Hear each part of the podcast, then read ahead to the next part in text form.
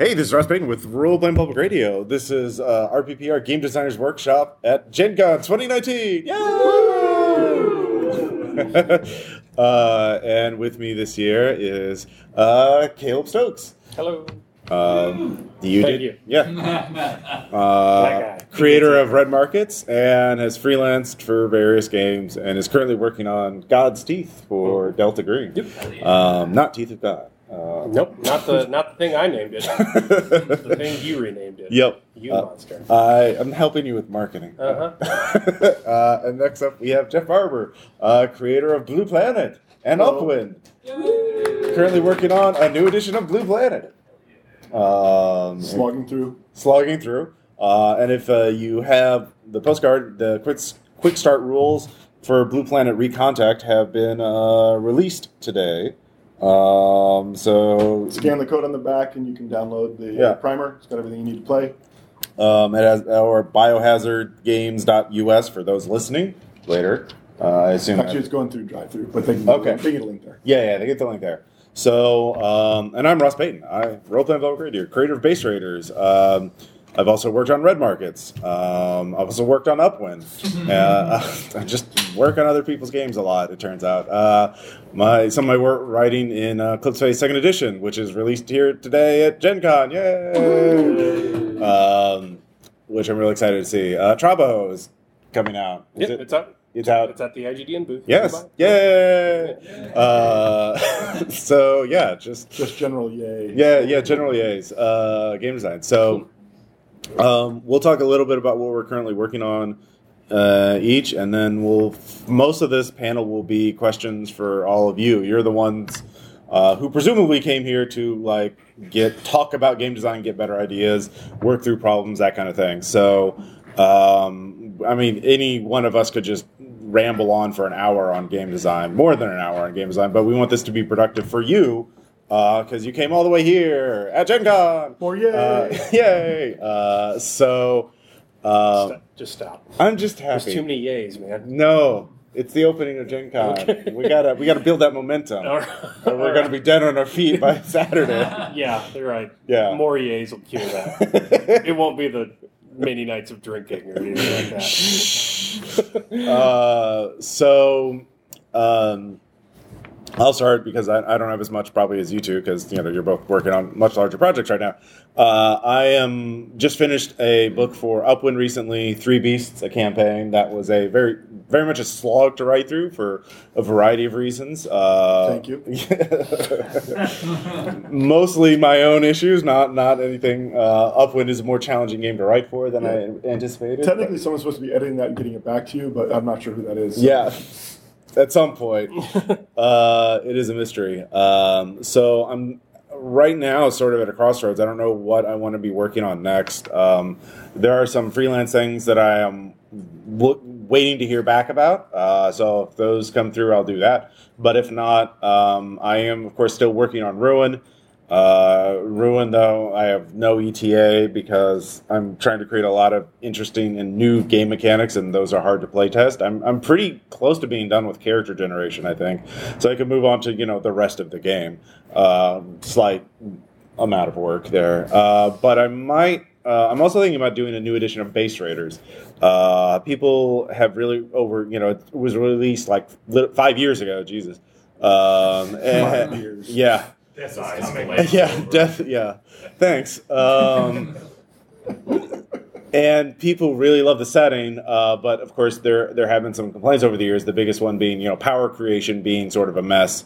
Um, and so I've been looking at newer versions of Fate that have come about since Base Raiders has been created, um, and I'm thinking about like taking some of those and modifying them to make them more streamlined, more easy to learn uh, power creation system um, and just kind of continue on and expanding the base raiders lore. I'm probably going to do the Eclipse Phase thing where i don't change the the, the setting chronologically but i go into different areas because you know base raiders is infinite can be as infinitely weird and complex as you want it to be uh, that's the fun part about it uh, i do know i want to put cool rat uh, from uh, my Cool rat. yeah, the fa- fan favorite character from my book, uh, Road Trip for Monsters and Other, Other Childish Things, into Base Raiders. Uh, so that will definitely happen. Um, also put in some other things that I thought were neat in various uh, media, like stands uh, slash personas from you know JoJo or you know Persona, because those are cool. And it it actually fits perfectly with Base Raiders. Yeah. so um, I'm also working on a small game right now. Uh, I'm I'm also kind of stuck on it called uh, the working title right now is Bullet Lich, and so it's like what if John Wick was a lich um, and still shot people with guns, but like someone had his phylactery, and uh, so obviously you're this Bullet Lich and you're trying to get your phylactery back from your patron uh, without betraying your code of honor, um, and so that's the central dynamic I want to do with that, and I, I, I yeah, now I realize I want to make it like a, a fun sort of not quite rules light, but like something you can fit in a zine um, and have really fun combat. So uh, yeah, that's as far as I've gotten. So I haven't had a lot of time in the last month or two to work on it. So that's where I am in game design. Um, Jeff, you've got the biggest thing coming out right now. Uh, well, Or in terms of well today. So yeah, um, Upwind is finally fulfilled. Yay! Hopefully, some of you got yours, and hopefully, those that are expecting it already got it. We've had some hang-ups with it, so that was really good. We've got a couple of outstanding digital delivery stretch goals, and those are still in the works. Um, like three beats. Three Beats. That should be done soon. Um, but the big news is um, we're doing a new edition of Blue Planet. For those of you that aren't familiar with it, it's a hard sci-fi game that takes place on Earth's first colony planet. It was first published in 1997, so it might be older than some of you. Um, yeah, uh, and uh, it has had a second edition and a second edition revised, but we're going into an actual third edition now um, with a, a rule set that you can see the genetics from the most recent rule set, but it is very much um, evolved into a um, towards the narrativist, narrativist end of the spectrum while maintaining the sort of harder elements that a hard science fiction setting kind of demands. Um, and we're pretty pleased with the way it's come out. Um, we're running a bunch of demos here at the show. Um, and I already know there's a couple of spots that opened up. If anyone's interested, you can come participate. We're at the um, IGDN uh, game room. Um, but yeah, I'd be happy to talk with Blue Planet about Blue Planet to anybody that's interested. Yeah, I've played it. Uh, Jeff ran a couple games online earlier this year, and it was really fun. Yeah, Uh, um, you're in the basic, the, the initial playtest for the new system. You're, you're part of, yeah. Ooh, cool. Uh, and Caleb. Hey, um, uh, we just released three supplements for red markets. They're all at the IGDN booth. Um, Sean Ferris's Veblen Goods and Elevation, and then Ross's Trabajo. Um, so my next red market thing will be more uh, stretch goal fulfillment uh, supplement releases that all the backers will get. Um, but you know, we just pushed three out the door in one summer, so um, fresh with that. Haven't commissioned art yet. Uh, so I'll be working on that for Red Markets. I'm currently freelancing for Arc Dream, uh, writing the campaign God's Teeth. And uh, as for my own game, uh, I've, I've play tested it. It seems pretty close to ready to go. I don't know about you, Ross. I, I just the basic rules work for my new game called Doctor Witch Doctor, uh, which is a short little. Um, I wouldn't quite call it a micro game, but it's like an hour, or two hour play. Yeah. Um, it's the melodramatic medical mystery because I want the acronym to be DWD. Mm. uh, and it is a um, rules light story game, but it is actually requires diagnostic work, like you actually do deduction games uh, as you're doing a medical drama.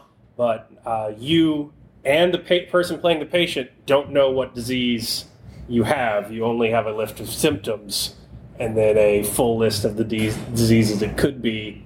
Um, one side of which is super, and the other side is natural. So you can have teeth ghosts, or uh, you know, lycanthropy intestine. Like, oh crap, I got wolf intestines now. That's not good. Wolf guts. Yeah, wolf guts. Th- Those aren't compatible. Um, uh, and then you're uh, trying to solve this wacky uh, supernatural medical mystery. Um, so I've got a D20 list of super symptoms and natural systems. We've run off that, uh, but I want it to be a D100 list. So it's like absolute mess. And the goal is eventually, if I kickstart it, to make it app driven so that even the person playing the patient has no idea what they are, but it's just a role playing game where they have to you guys ever any do those studies where you have to play to be a sick person for medical students for money? It's like that, but for fun. Um, and, and you pay me to do it, which would be optimal. Um, for his cable this time. yeah. Uh, so I'm working on that, but I'm freelancing at the same time. So uh, while I think the rules are done, uh, that list is actually pretty hard to come up with the way I've structured it. So um, I'm picking at it when I can, but it'll it'll be once the big list is done. I think it's ready to go. So Yeah. Uh, we've done a couple of playtests. You'll probably playtest it here. yeah, Yeah. yeah, I'll probably. Uh, so hang out for the RPPR live and all yeah, that it, stuff. ta- it takes index cards and like poker chips to play. It's you Yeah. don't have a character sheet. So yeah. Yeah. No, it's I can. It's it's been really fun. Um, you should definitely get Jeff to play it too. So yeah, wasn't Tom Surgeon addicted to gamma rays or something? Yeah, yeah. yeah, you can make up your own addictions. Yeah. Um, Yeah, it's, so yeah, it's it's Grey's Anatomy if it was a cartoon. Well, more of a cartoon. yeah, Does it have more sex or less sex? It, it's up to you yeah, to, to let, do what you feel. yeah. Um, Is it ever lupus? it could be. It's actually on the table, isn't it? I haven't put lupus on there yet. You son of One of these yeah. days. Uh, Where's lupus? Where lupus? Yeah. You know what that is. Um, yeah, so that's where we're all at in terms of our work as game designers. Um, but yeah, so this is where you all have questions for us to like pontificate about game design, um, because this is what this panel is about. Like, uh, is anybody working on a game? Does anybody uh, want to work on a game? Uh, is anybody trying to get something from playtesting to completion to Kickstarter to Patreon now? Because there are game designers who do their work on Patreon which I find real interesting. Um, as they're doing like a chapter a month or something like that, or per item stuff. Um, yeah, uh, back. One question would be how to begin. Like I've con- I've you know I have a creative mind and Mhm. you know, just kind of think of ideas, but Mhm. that's kind of where they all are at. Ideas. Sure. Um, what kind of game do you do? You know what kind of game you want to make? Like a role playing game, a board It game? be a role playing game. Okay. Um, I got an idea of like what I want it to be about. Yeah. but that's it. So I guess the first point is you know, you know, taking what I want it to be about Mhm. our, and deciding what rule system would best suit that. Um, yeah, yeah. So when you're starting a role playing game, you have uh, obviously a lot of options. Um, right now, we are fortunate that there are multiple systems that you can just copy and use. Uh, the, these are often Creative Commons or open game license uh, systems. Uh, the biggest of which, of course, they're D20. Um, and then Fate, I think, would probably be the second one. But they're, they're Apocalypse World, Apocalypse World, um, Blades in the Dark. Which Blade- yeah. basically Apocalypse. Forged in the Dark Yeah, is Forged the uh, so if you want to, if your game concept would fit in one of those frameworks because system matters, um, you know, a D twenty game necessarily like a, a po- you know something where players have a lot of narrative control. Uh, if that's something you're, you're interested in, uh, you may want to try Fate or Powered by the Apocalypse. But if you want a more like tactical combat kind of thing, maybe a D twenty would be based. Uh, your other option, of course, is making your own system. Um, now, game mechanics cannot be copyrighted. You can only copyright the exact wording of a game mechanic. So you could always say, roll a die that is 20 sided and then add a number to it, and that is your attack value or whatever. And so, like, you can't. Uh, so you can basically copy or take similar ideas from games and uh, make it into your own. Um, so for you for the very first thing is just trying to like first see if people like the idea like are people like the best thing the first thing i do when i design a game is like think of what the elevator pitch is and the elevator pitch is like you're in an elevator with big shot company man and he can get you publisher and he and he or she can get your They don't exist. Don't worry. they don't exist. This is a very Pure fantasy. theoretical. Yeah, uh, you only have the elevator ride to pitch them on your game, uh, and so like, what in one minute can you pitch your game uh, idea and like get somebody interested in it? Because the, the your elevator pitch is also your Kickstarter pitch, essentially, is your or your Patreon pitch, or just like, hey, play my game. Uh, so. Uh, the shortest sentence you'd have to say to get someone interested? yeah. Um, so like for base raiders, it's superhero dungeon crawling. Like, like it's you're all breaking into the Batcave or the Fortress of Solitude and stealing everything you can, so you can use it yourself or sell it on the black market. And that's it. And it's very basic concept. Um, do you have an elevator pitch for your game yet? Sort of. Okay. Do you want to share it with us? Um, no, I'll let it. okay, no worries. Um, so that's what I would start, and then try and like run a few play tests and like figure out what kind of mechanics you want to do for it. Um, but yeah, I would, uh, can I add something real quick? Um, a s- suggestion I always find useful is if you're more into the setting, and that's kind of where your the genesis of your idea came, just pick a rule set that you think might work and run your setting for some people, and then see how that goes and how that feels. And if it's more of the mechanics that you've created, um, just borrow a setting, but just try it right before you spend too much time writing and trying to gronk the details. Just try it out, see how, how it goes and where it leads you. yeah, That's how base raiders came about. yeah. Basically, it was uh, yeah. Base raiders started as a Wild Talents campaign, and then I'm like. Can I use Wild Talents uh, to write my own game? And they never answered me at Arc Dream. So I'm like, I guess it's fate now. Um, so yeah. yeah. Uh, Uh, yeah. So, uh, anything else to add to that? Um, no, I, I agree with Jeff. Like finding where you don't like that, how that system does your setting is going to give you a list of actionable problems. Like I don't like the way it did my centaurs for this reason, and now you have a thing to design. Yeah. Um, so that's a good place to start. Otherwise, I know I'm a horrible overwriter, so this is obviously going to lead to the same problem that I have with everything I do. But um, the only way I get anything done is by mass. I have to be a hack. Like if, I, if I'm going to think about it, like, well, if I write this, I'm going to just end up rewriting it, and I'm just do that. I just don't do anything. But if I'm like, I need five pages today of just whatever I can get down, um, I think that's better than nothing. Like you know, give yourself a an objective measurement of I need this, I need to write this. Like, and if it doesn't work, to throw it away because most writing ends up getting thrown away because that's just how it works. Uh, but if you have trouble starting, that's the only way I do it. Like, I'm going to do it for 30 minutes, or I'm going to do it for this amount of space or this many words. Uh, that's the only way I keep myself uh, motivated. So. Uh, we had another question back. Yes. Um, okay. Let's say you have a concept and you have a game system in mind you would like to run for it, but you're terrified of it becoming just another one of the, another one of those fantasy heartbreakers you keep hearing about. Mm-hmm. How do you avoid that? Uh, So the question was, Yeah. uh, how do you avoid the fear of? I'm trying to help the Yeah, yeah, listeners in radio saying, land. Thank you. Uh, how do you avoid the fear of creating a fantasy heartbreaker? Yeah. Um, I mean, one thing is if you're just running the game, it doesn't matter, obviously. But like, um, if you're, are you talking about like at the early playtesting level, or you're you talking about like I want to get this into paper and ma- or you know all, get into a thing that people can get? right. You want. You're. It's more than just a game you run for your play. Okay. It's more you want to it out. Right. Some publishers. You know. Well, yeah, yeah. So, um, so if you're you're wanting to get to the point where it's not just your own group, you want to get it out to the world. Uh, I mean, I, I would go again, go back to the elevator pitch and like give run it by other people and let and like people who aren't your friends, people like you know, yeah, if you're at Gen Con, like ask designers and publishers, like, here's my pitch. Is this like just a generic fantasy heartbreaker? Like get objective, like outsider views on it. I mean, and people aren't aren't you know, and have them critique it.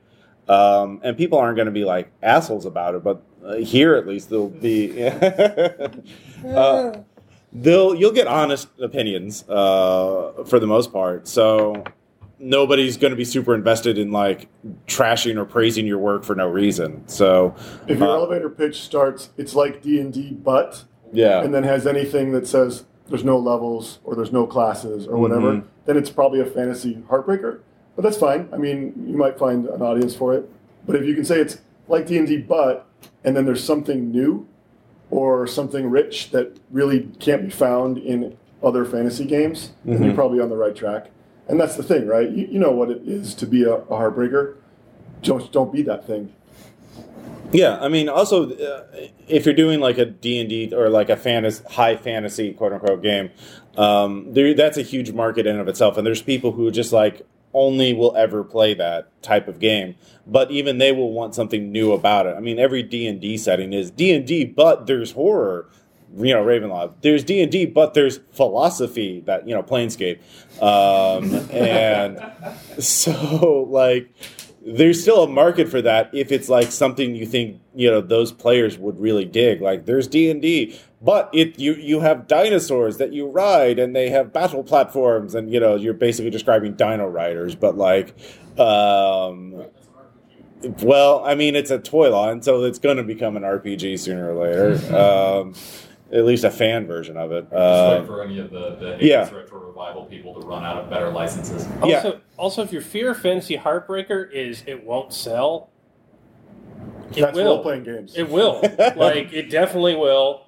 Uh, don't worry, but like we do. I wrote a zombie game. Like my pitch for Red Markets is immediately followed by everyone hearing eye rolling the second I say the Z word. Like it's it's not an original concept, but you know people buy it. So bleh.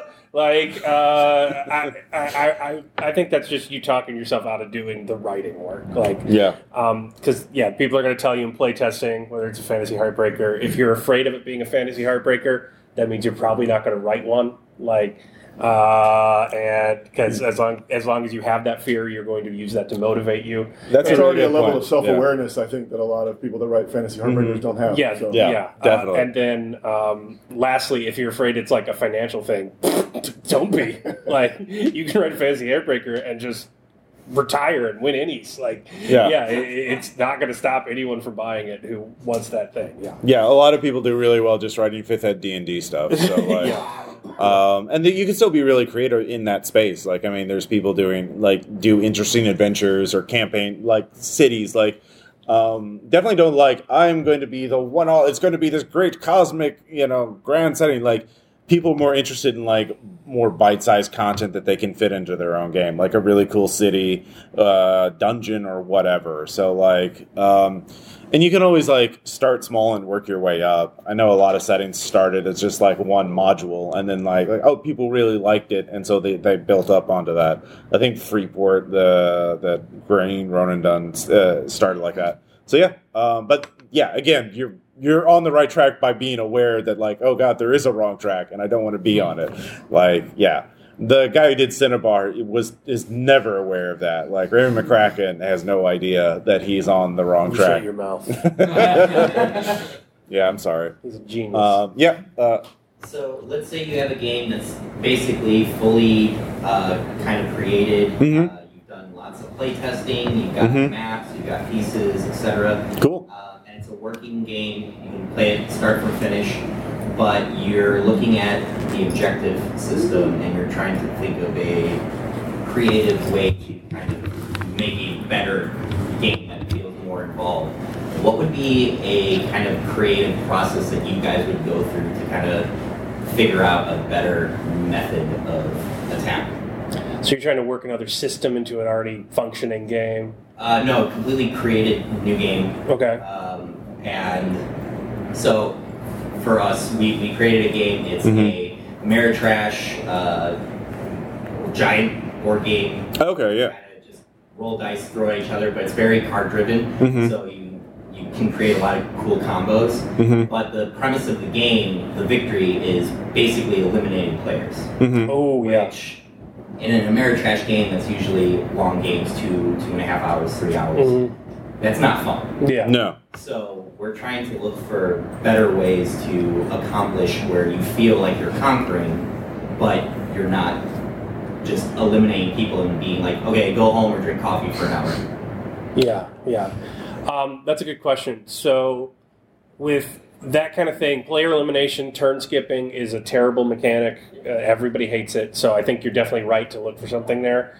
Um, in regards to that, though, for objective play, um, I, I bet you're already doing this, but playing a lot of games certainly helps. So, uh, I think of like pipelines. If you've ever played pipelines before, the valuation cards change the victory conditions every game. Like so, um, you you're making these this currency to win the game, but you're not eliminating anyone. But the in-game scoring is determined by these three randomly drawn cards that you have at the beginning of the game. So that's a that's a good way to do an objective system because it keeps it modular, it keeps it customizable, um, and with design in that regard. Um, I played a game at Metatopia that was brilliant. That was a war game, uh, and it was it was I forgot what it was called, but it was something like Hegemony or something like that, where you were you were all playing this giant war game, but you didn't control an army. Like you controlled every army because you were a war profiteer. Like so, you would like you would get into battles to intentionally lose because that was your win condition was like lose on this planet to get this much money, and it was very much like so it was very interesting because you had all these different factions with different powers, but I could move anything on the board anywhere I wanted to, and the goal was to just do it in a spot where I had these uh, private tableau of objectives that were my corporate, you know, psycho agenda. Um, and it was really smart. It was like really, it was really intense. So that could be another thing, and like you could you could add a layer between your player and the army they're controlling of some sort that would make it sort of a meta conflict. Because there's lots of games that do that, like Blood Rage. Like if you if you do a Loki play in Blood Rage, you're out there to lose as much as possible, and then you win. Like you're sending like, hey, you got 15 Vikings. I'm going to send one dude with a stick and I get all the points for you murdering the hell out of him. Like he goes to Valhalla now. Uh, so th- there's lots of ways to do it, but I would think of like my initial impulse would be some mitigating factor between you and identifying with a faction on the board, uh, or um, some sort of modular condition like first one to conquer this, or first person to accrue this many dead uh, enemies, or some sort of modular thing that would, that would. I don't know if that helps or not, but Yeah, no, it does. yeah. Um, I mean, a lot of games also have uh, come from behind mechanics. Like um, you might also create rules that say like you can't be eliminated until the last or next to last turn. Um, and so if you get to a certain point, you can reset to a certain value. So players are never too far behind. Um, there's also yeah like just basic things like having changing optional goals to be like victory point based instead of elimination based um, do these things to get victory points secret victory point conditions um, yeah that the, yeah um, There's also Kingmaker stuff. So if Yeah. they get eliminated, they get to come back with some crappy army that's got to do nothing midway through the game. But Sam eliminated you, so F you, Sam, and the game becomes about destroying Sam. And, and then Kelly, and Yeah, then Kelly Blue Shell sneaks in at yeah. second because Kelly was nice to people.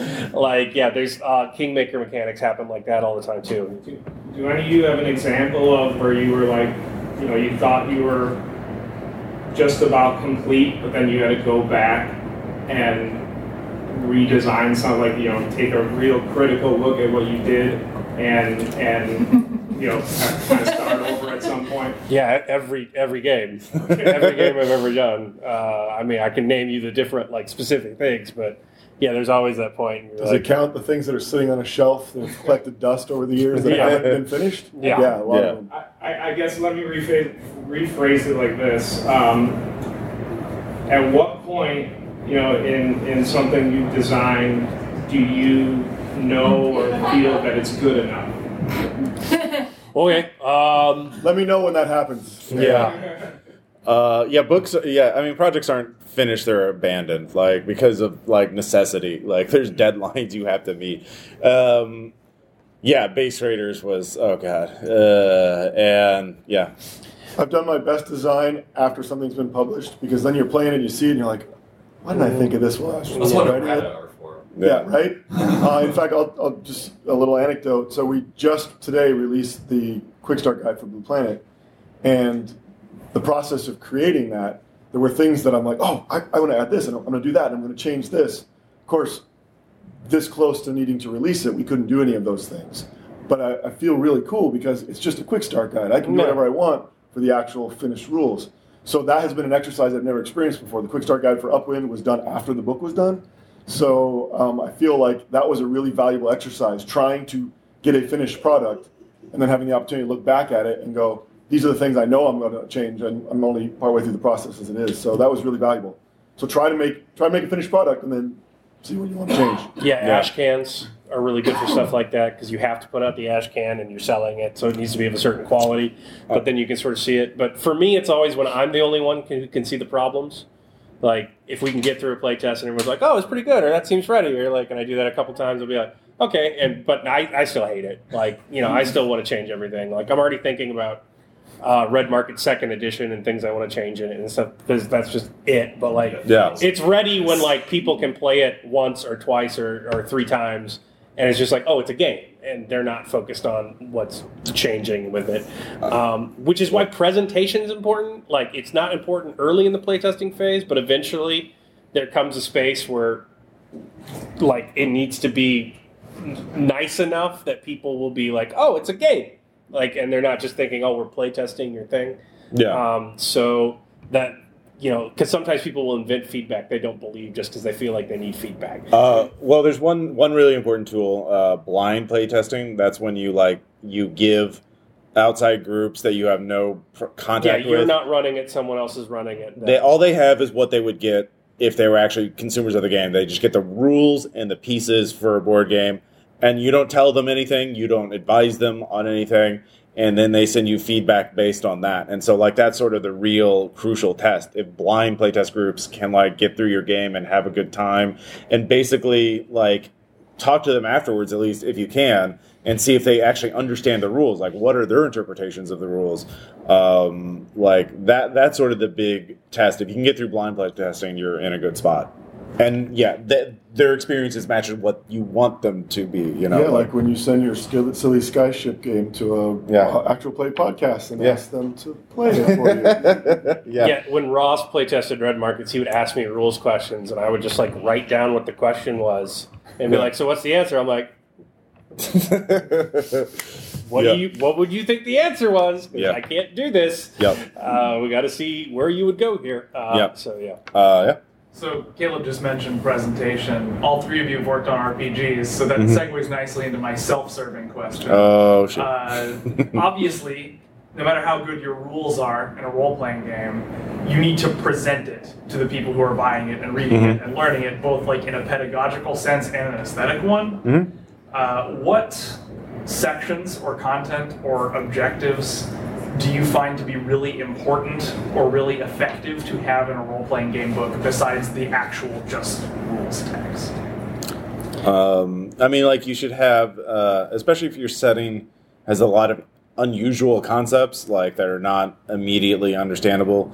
Um, you should have a section that's like, here's what's unique about our game. Like Eclipse First Edition has a lot of those kind of concepts, and um, they've definitely for second edition they've taken a lot of effort to make it easier to be like, okay, here's what forking is, here's what you know egos are, and that kind of thing. Um, so yeah, the the sort of X factors for your game, like the the, the stuff that's not going to be shared by all settings. So I, I would say pedagogical support is more important than pretty much anything, um, and that's really what I mean by presentation. Like, so for instance, like if you run Doctor Witch Doctor, uh, you need this like list of symptoms and this list of attached disorders, and they're pun- and they're in these groupings.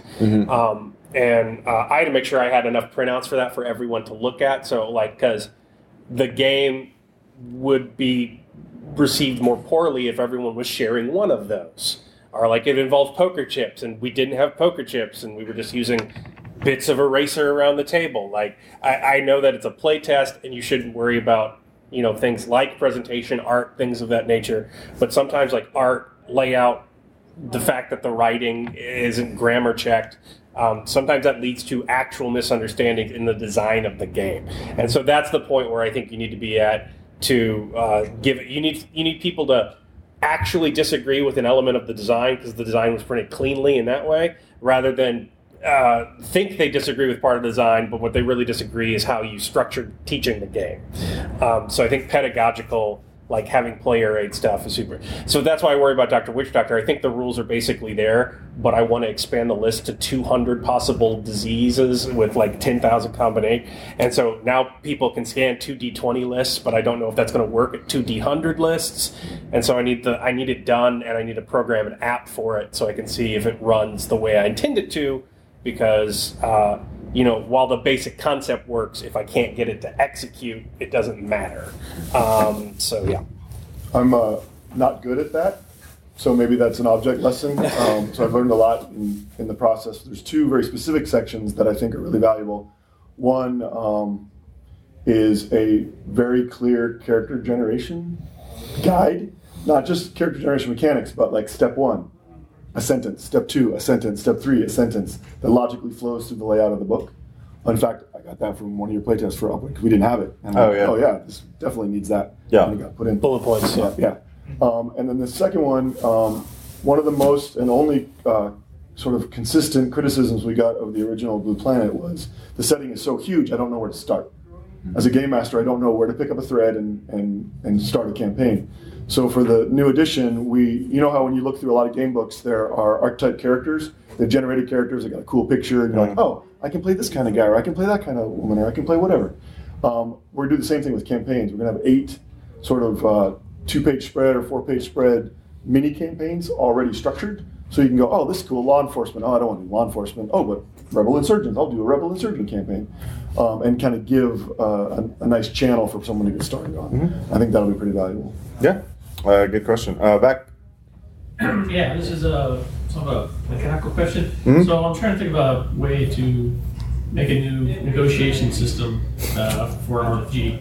And the problem with those are that players will reject the outcome. I mean, like in a combat system, they got hit points. When they're out of hit points, they, Sure. they're done, right? But if you get in a, a conversation, it always seems to generate, well, they'll lie and then they'll not do what they agreed to do, or they'll pull their swords and get in a fight. So is, is there, you guys, gonna- I was thinking of adding like another point system, but it seems kind of Have you- have you looked at- system of some sort where, you know, if you Yeah. up to your word, but then it just seems to grow and get out of, Sure.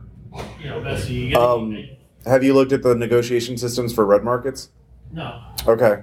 Caleb wrote a system for negotiating contracts for freelancers to take jobs and how much pay they would get. So that would be one, and it uses a very objective system where the players start at one end, the the uh, employer starts at the other end, and there's turns like in combat, and so you make a skill check here, they make a skill check, and depending how well you do, it depends on how much, what level of pay you get uh, for the job. Uh, and players can spend resources to investigate their their the employer to find out what their what their weak spots are. Like sort of non-linear. yeah, there's aspect. yeah, yeah. So it's it's uh, it's a very clever system. So like, but it's a very stylized thing for like contract negotiations. Um, so that would be one thing. Um, there are other what other uh, RPGs kind of There's have Duel of Wits Yeah. and Burning Wheel, if you've looked at that. So that's basically an opposed skill test. Um, I agree with what you're saying. Like, I, I Yeah, but they make the skill test and then they like, you know, walk out the door or, you know, they failed and they're like, well, we're going to go kill them anyway or whatever. Yeah, yeah, uh, yeah. They they dig in their heels. Yeah. Like players are real bad about that. RPPR, yeah. Uh, that's why I turned negotiation into a board game. Like it's not negotiable. But it's also kind of a matter of semantics, though, right? Yeah. I mean, so the hit point thing works because it's just been around forever and people just accept it, right? Where there's a lot of other mechanics that have been around as long, so they might be a harder sell. But, and I know people will bristle at this, but the whole thing about, like, I don't like mind control, so if my character lies to the, my PC lies to another PC, a lot of people believe that the player should get to choose whether they believe it or not. Mm-hmm. But if I, my character hit them with a sword, they don't get to make that choice Yeah, right? So it seems like if your character has a negotiation skill and they fail it, or the NPC has a negotiation skill, part of the social contract of playing, just like abiding by the hit points, you know, it's more of a care, it's more of a conversation with your players than it is necessarily a need for a new mechanic. Because if they're choosing to play by some rules and not by others, it just seems an odd disconnect. I, I will say, and I've talked about this before. You cannot separate the skill of rhetoric from playing an RPG. Like I can be very bad with hitting someone with a sword, as I am. Uh, I assume I've never tried it. Maybe I'm a natural, um, but my character can abstract that to a skill.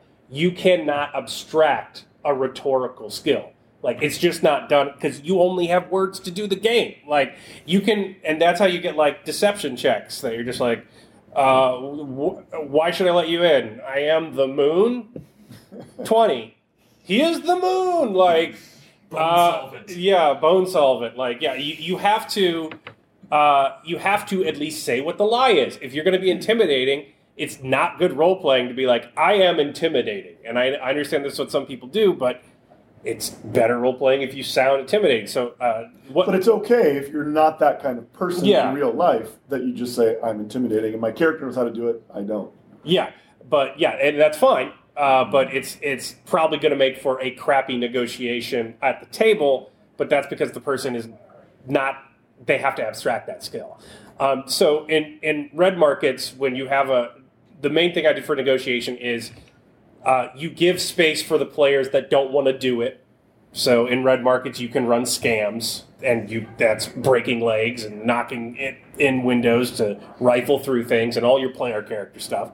And they have plenty of space to do, and it's very vital to it. And then for the person who actually is there in the negotiation scene, you want to do everything you can if you're going to add a system to incentivize role playing. And so it becomes like, I want to use my intimidate skill on this guy. I'm like, why? It's like, it's my best skill. It's like, all right, better intimidate, and then you can roll it. Like, you need to say something intimidating or you need to say something persuasive um, because then that makes a better scene. But the person knows when they start a character that they're going to be the negotiator, and that's what they want to do. So um, that was my problem negotiation. It was not making the system that encouraged a good role playing. I think that happened, but it was giving people who didn't want to or couldn't do it something else to do with their time. So it's not all just sit and look at the talky character talk. Um, so I think that would be more important than like abstracting it to hit points or something. Make Yeah. sure there's space for those people who can't abstract that kind of stuff. Yeah. There's Uh, also the fix for the follow through. The fix of follow through you did in Red Markets, I did in my game as well.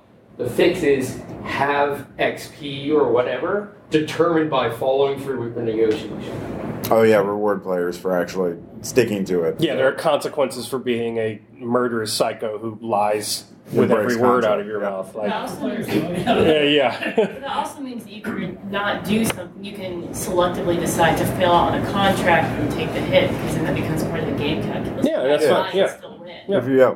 Um, yeah. You did you have a question? I did. Kind Yeah. Of. Say that you you hit a point. Like, all right, my game is ready.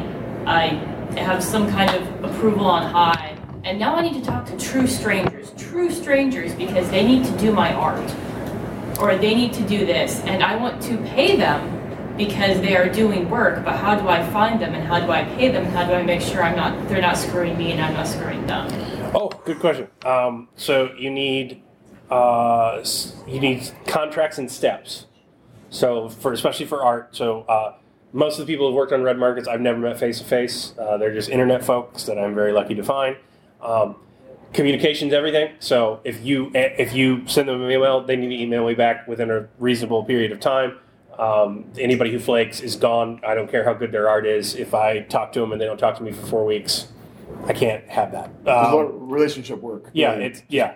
Uh, so that's first thing. So that you need to get along, even if it's just over email or Skype or whatever. And then you need uh, contracts. So you never pay up front for anything, ever, under any circumstances. You never give to them out of the gate. Uh, you have a contract. They give you a sketch. Then they got that portion of the contract. So for all of my art, I have a sketch phase. I have a final line drawing and phase, and then I have a color finished drawing phase. Uh, so I, I do it uh, 25, 25, 50. So they give me a sketch, I give notes, and then they get the sketch money. And then, worst case scenario, I have a sketch I can get another artist to clean up, and I can show them the concept.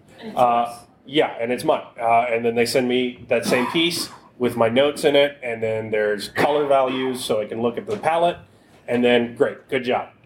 Next 25. And then they come back with a finished piece that has full shading and all that kind of stuff, and it's in my proper, uh, you know, margins and bleed and all the stuff I need for that, and right DPI, and then you get the rest of the money for that sketch. Um, and the thing is, like when you work with the people who've been like at this point, Kim and I have been working for four or five years together on Red Market Art. She was the first one I hired, and so at this point, I still write that in the contract, but I'm like, hey, you're going to turn in 20 of these at once. You just want to wait till you turn them in. And she knows I'm good for it because I paid it. And I know she's good for it because we've done it. And then it's not a worrisome. But never pay up front for anything. Always split it up into milestones for the contract. And then you pay upon delivery. And then you at least have that much if they take the money and run.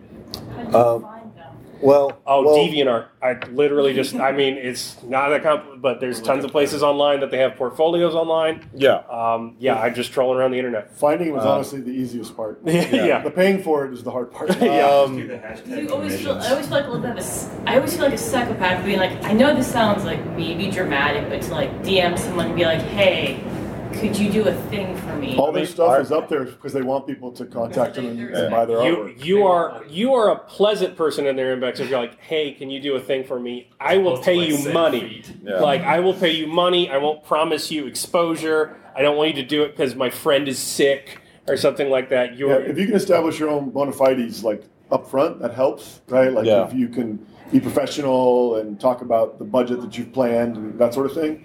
Um, that also helps if, if you don't have other work to point to and say we have done this and Yeah. we're going to do more of this. Um, a couple other things. Um, start out if it's a new artist you've never or a new person you've never worked with. Start out with a small assignment first to see how they handle it. Like if they're one, do what you ask, and how late they are, how prompt they are, and like like don't like just out of the blue assign someone like you know here's a I want you to pay you you know a thousand dollars do this cover art for a you know a large book uh, that's very detailed and complex. Like don't like sort of build up that relationship. Um, another thing aside from uh, internet portfolio sites, DeviantArt, ArtStation, um, also like recommendations from people you know. Uh, also look in books that you like. Um, like look up the artists of uh, like if there's a book RPG or some game that you like with good art. Look at find out who the artist is and then Google their name and find out they probably have.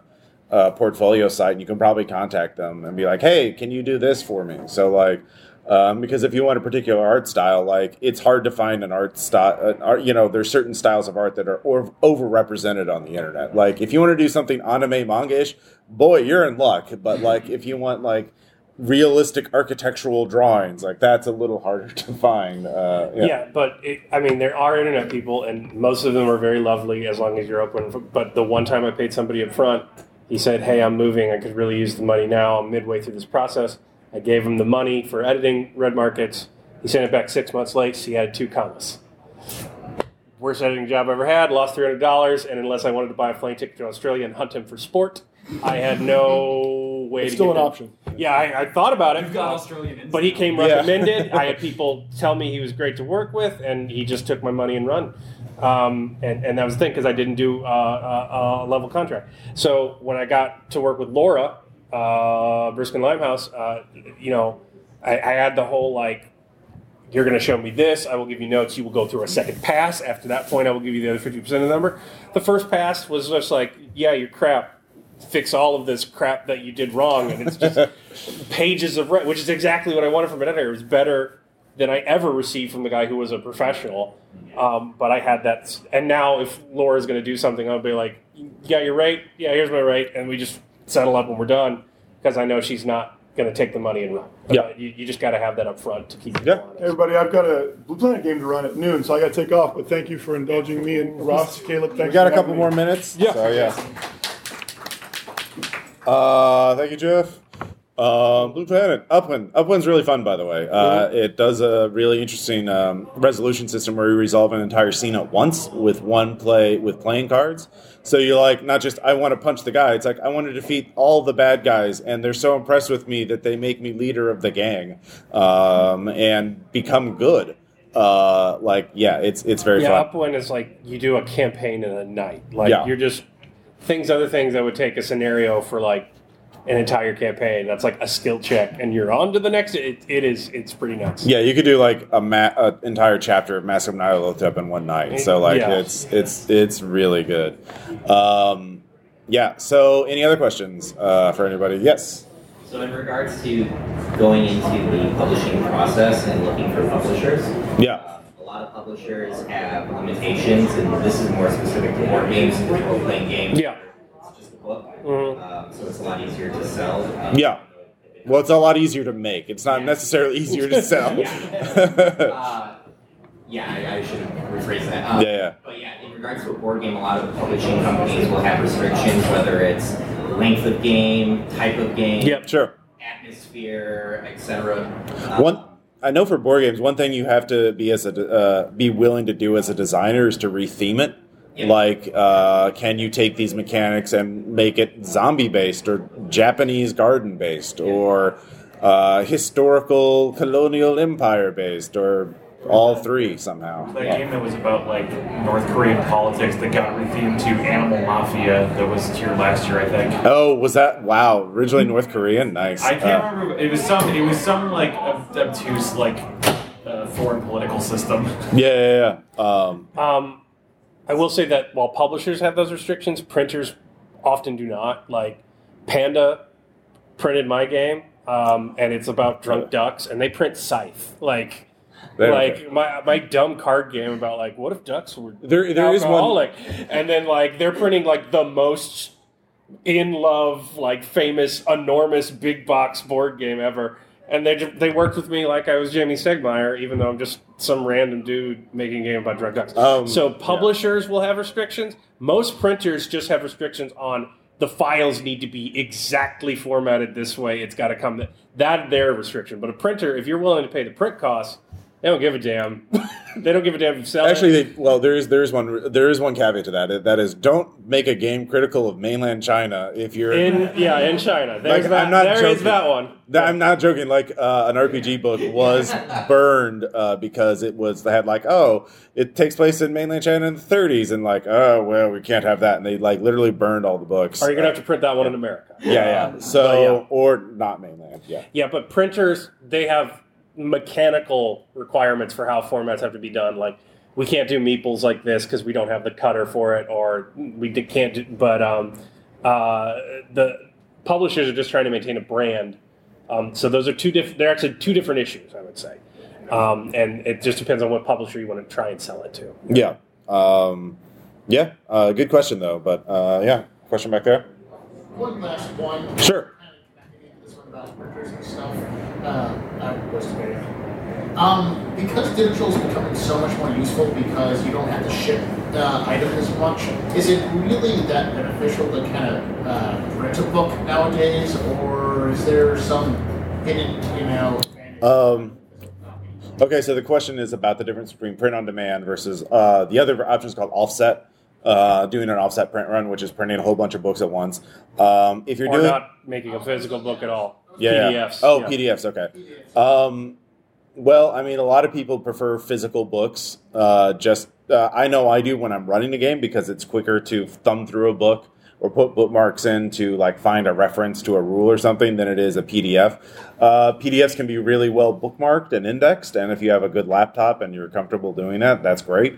Um, Adam Jury, Posthuman Studios, does a great job of marking up all the Eclipse Phase PDFs like that, and some other publishers do too. Um, but just in general, like uh, if you want like a hardcover or full color book, full color interior illustrations, you need to do an offset print run um, because the costs are not scalable for print on demand. So if you're doing black and white um, soft cover books, then do definitely do print on demand. But if you're doing um, full color anything and or hardcover anything, you need to do uh, an offset print run, which requires warehousing, shipping, all that rigmarole. I mean, Th- yeah. There's nothing uh, involving making a physical product that is not a headache. Every, Yeah. every part of it is a pain in the butt. Every part of it costs more money than it should. Um, PDFs have zero overhead. You just they're done and you sell them infinitely. Uh, and there's that. But I will say this: you cannot make a print product in the modern day without having a PDF support. It's that's just suicide. You Yeah. cannot do that. Don't be that. However, if you make a PDF only product, while that may sell, there is a section of the market you will never reach, and I am it because I want pretty pages in my hand that I can flip through. I have an iPad. I've got dozens of PDF games on there. I only read them when I cannot find a physical copy anywhere, and only then begrudgingly, and I rarely run them. I want a big physical book. Um, so yeah, if you're going to do print, you have to have PDF. You can do PDF only, but there's going to be a section of your. I like the book If- as a physical object. You're never going to reach. If you're if you do uh, if you want to do a PDF game, you might as well also do print on demand because print on demand won't have any uh, real cost to you other than the cost of setting other up. than what they're taking out of the margins. yeah, uh, well, uh, which is not yeah, it's just reduced prof- profit, but also like the cost of setting up those files for that, which is Yeah. that's just labor. So um, and we've never been compensated for labor. This is RPGs. Yay! Um, so just yeah, do print plus print on demand. That that you're not really sacrificing anything for that, and you don't have to worry about warehousing. You don't have to worry about shipping. Um, it's just it's just going to be a soft cover black and white book because someone else does that out for you. So you don't make much money, but you're doing a PDF product anyway. So like, uh, yeah. But yeah, we should go. Uh, anyways, yeah. Uh, if you have other questions, uh, you can come and talk to us in the hallway. Thank you guys for coming. Um, thank We you really all. appreciate it. Yep. Bye.